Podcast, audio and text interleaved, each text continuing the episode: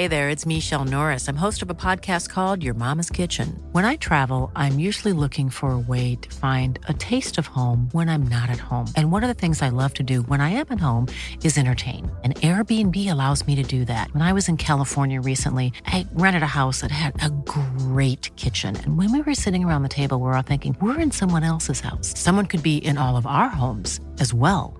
If you have a home, but you're not always at home, you have an Airbnb.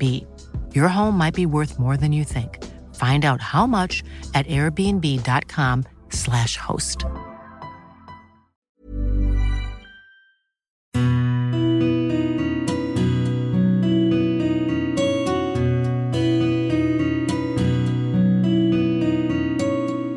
I felt like there was little children on me. One was sort of gripping at the right side of my mouth, and one was pulling at my arm.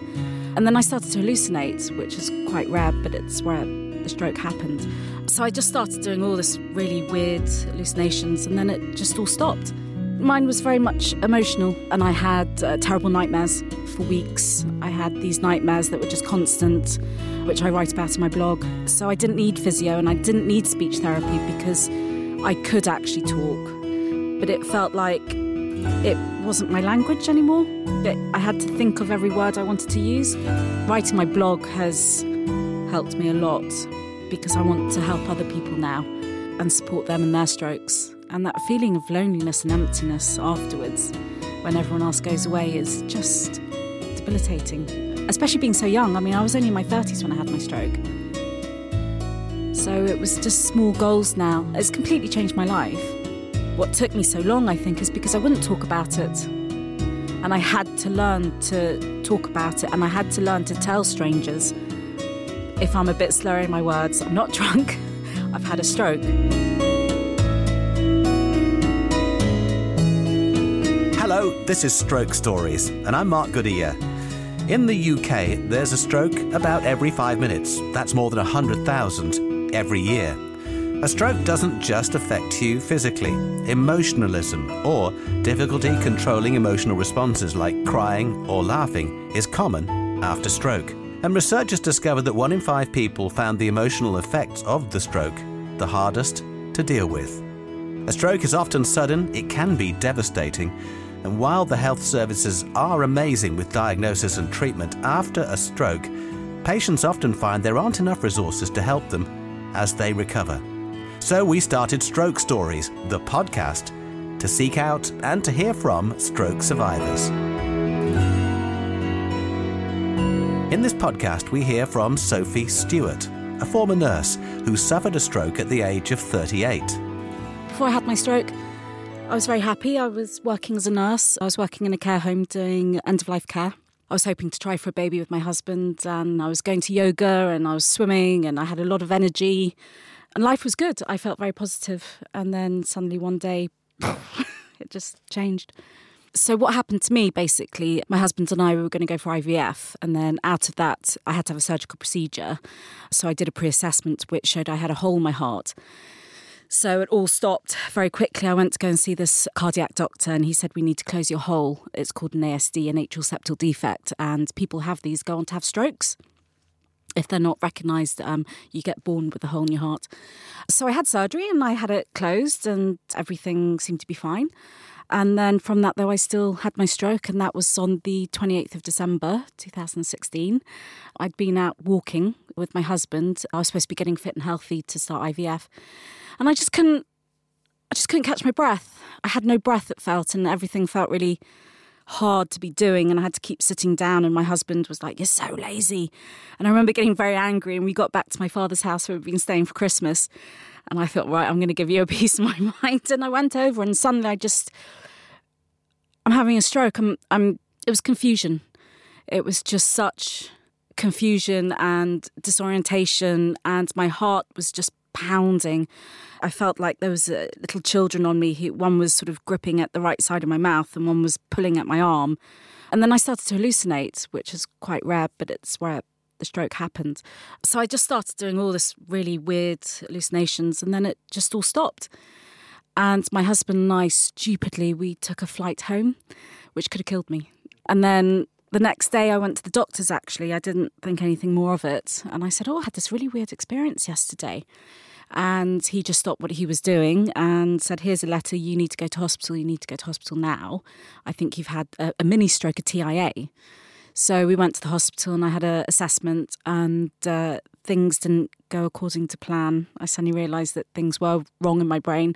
During the assessment, she asked what the telephone was, and I didn't have a clue. I just couldn't understand it, and I got very frustrated because I, I knew it, but I didn't know it, and I just went, "Oh well, it, bleeps." It, it makes noises. I, I don't know.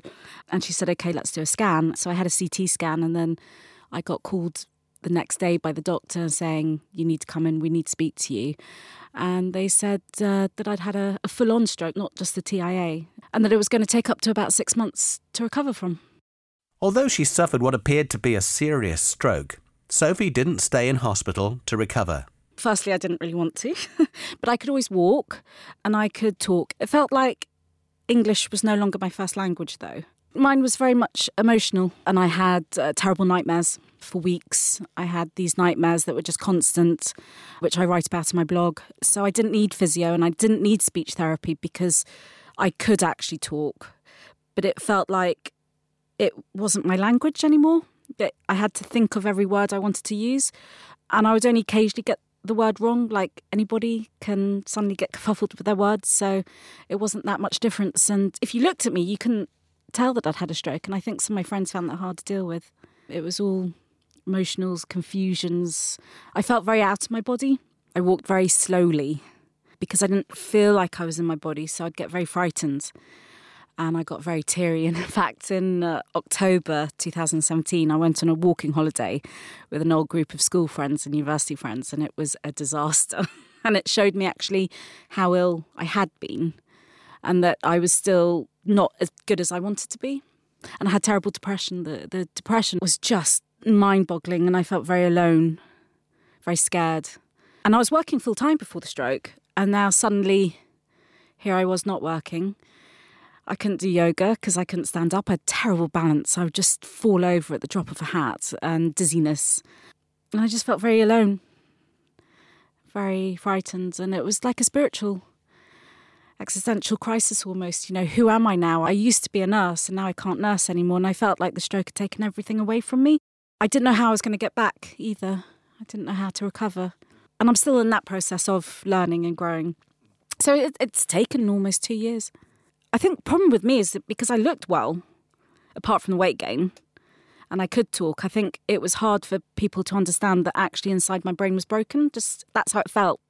I felt like I was broken it's amazing how quickly people forget actually how ill you are. You know, initially when the stroke happens, everyone rallies around you, and then it's only afterwards when you're sitting in the house alone, overeating, not being able to work, and your friends move on. Friends of mine asked me like a month after, so when are you going back to work? And you know, her face when I said, Well, I've got six months and I don't know if I'll be able to go back to nursing. And she just couldn't understand it.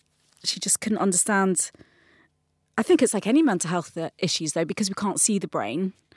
We think that you're okay and we think that you're right when actually inside you're not very well.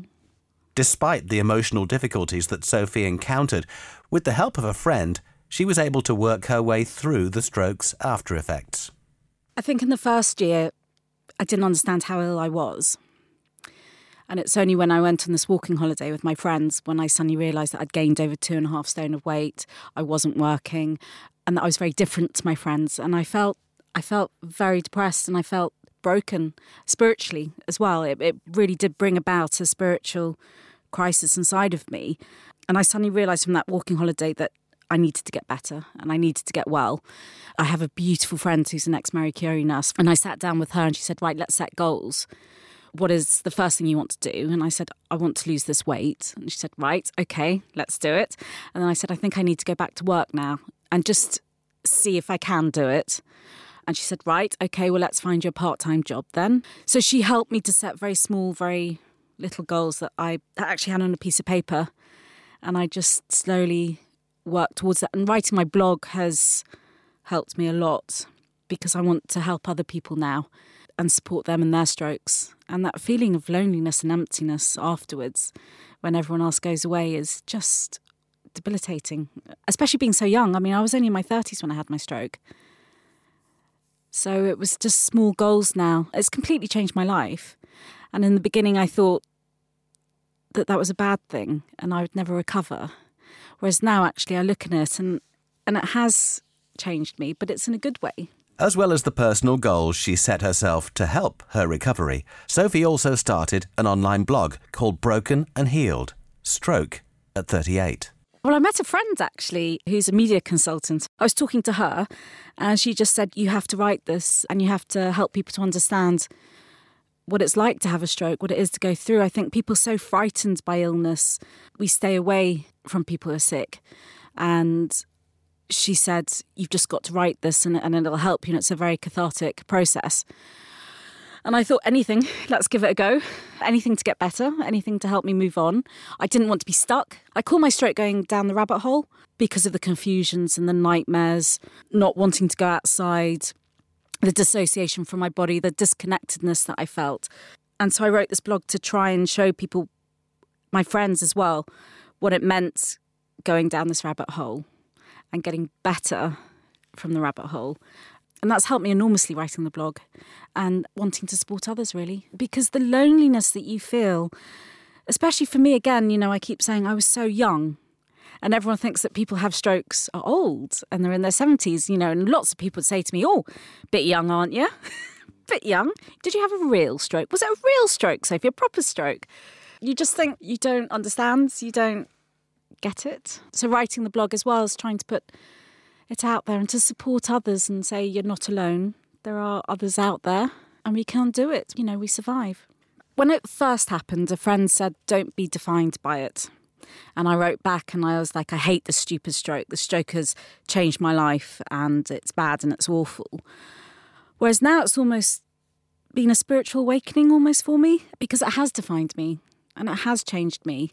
And it's made me realize that when I was very, very ill, I meditated on the expression that, you know, with suffering comes compassion. So I'm hoping that I've learnt compassion through my suffering and to support others. And it helped heal broken relationships that I'd had in the past. And it helped me just to be in the now and to be happier. It was life changing. It was painful and it hurt, but I don't regret it having happened to me. I see it as a positive thing that happened. And it does define me but in a good way. For me, it was a game changer starting this blog. Reflection is a huge part of going through something and coming to terms with that bereavement. And it is a bereavement because for some people who've had strokes, the way of life that they've known has ended and it's over. And what you have to remember, though, out of endings come new beginnings. It is, it's just this process of recovery. For me, what took me so long, I think, is because I wouldn't talk about it. And I had to learn to talk about it and I had to learn to tell strangers if I'm a bit slurring in my words, I'm not drunk, I've had a stroke. And it's nothing to be embarrassed by. I just felt that I was too young. I was too young to have had the stroke. The emotional fallout of Sophie's stroke was very intense. She had to work her way through a period of depression before she began to feel like herself again. During that time, she discovered a lot about herself and her relationship with others, and she started a blog that continues to inspire and support other stroke survivors to this day. Still to come on this episode of Stroke Stories, Sophie opens up about coming to terms with life after stroke. And I've had to learn to trust my body, and I've had to learn that it was just a very, very unfortunate experience, and that I just have to trust and pray that it won't happen again. You've just got to learn to let go. And she explores whether the stroke changed who she is as a person. When you've lived in the shadows of illness, you come back from that place. You just feel like your eyes have been opened and you just want to be happy and you just want to be around your friends and be around your family and love people, I think. Let's hear how Sophie wanted to get back into work after starting to recover. I tried to go back to nursing, but it just didn't work out for a number of reasons. Um, so I handed in my notice and I just thought, what now? Where do I go from here? And funny enough, a friend got in touch via Facebook and said um, This girl works for a stroke charity called Interact Stroke, which is professional actors going in on stroke wards in hospitals and reading to them.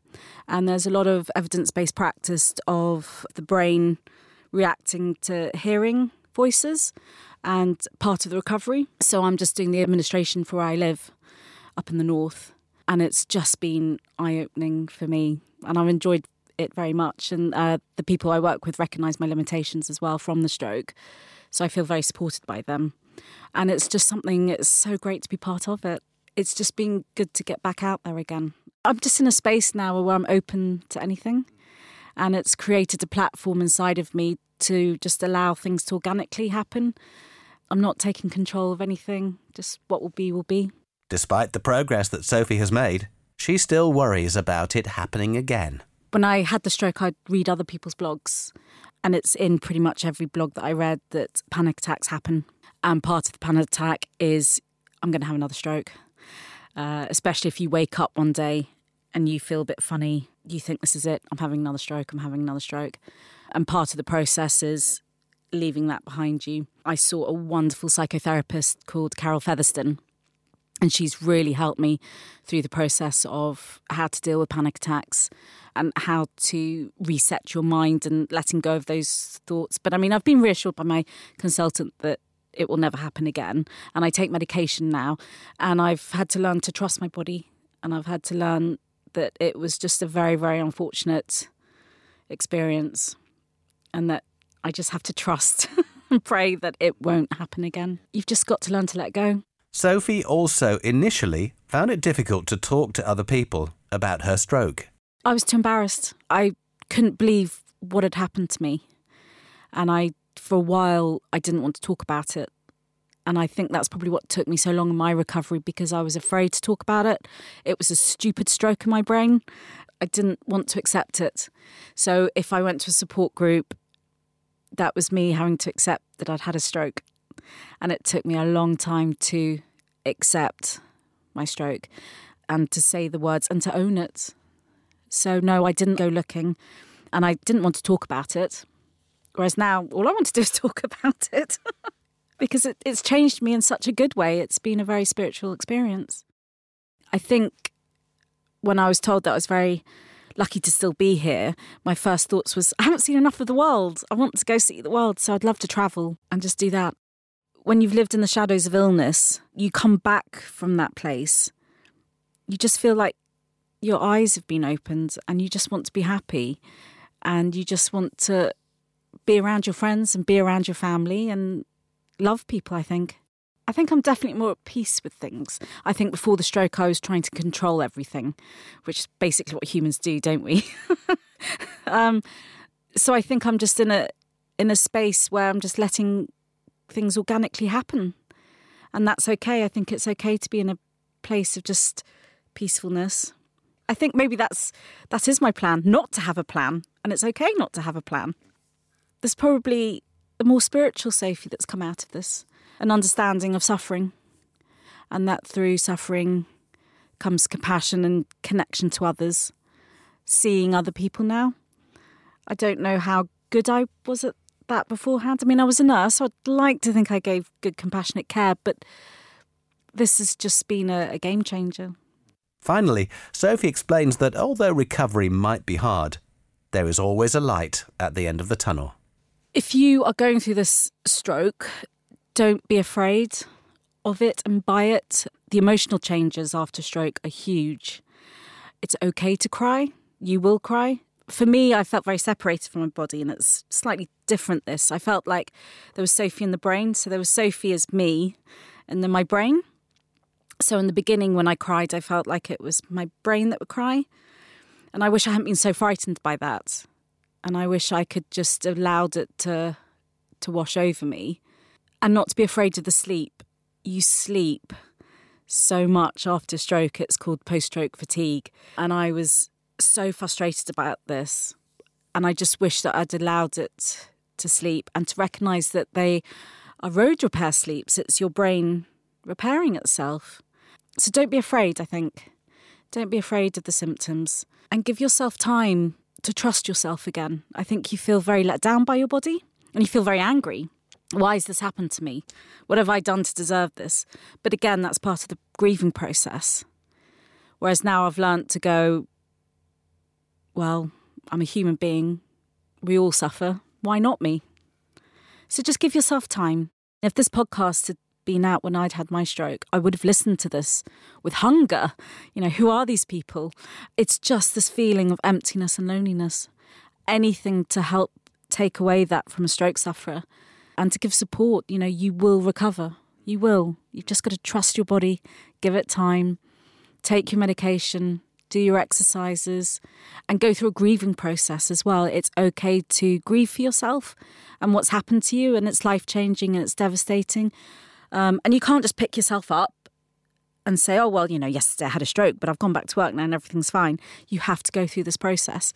And I want other stroke sufferers to understand that it's okay to, to grieve for yourself and it's okay to talk about it to help you move on from it and to truly heal. And for the friends out there who have friends who've had strokes, they will be changed for a short time. And they will be grieving and they will be angry. Don't try and fix them. Don't try and heal them. Don't try and send them back to work. Let them talk about it. Let them talk about what's happened to them. It's a process of healing, and everybody comes to terms with things in their own time. Go see them, have a cup of tea, and then leave and let them sleep and let them cry. And don't be afraid by the stroke. I think that's the main thing.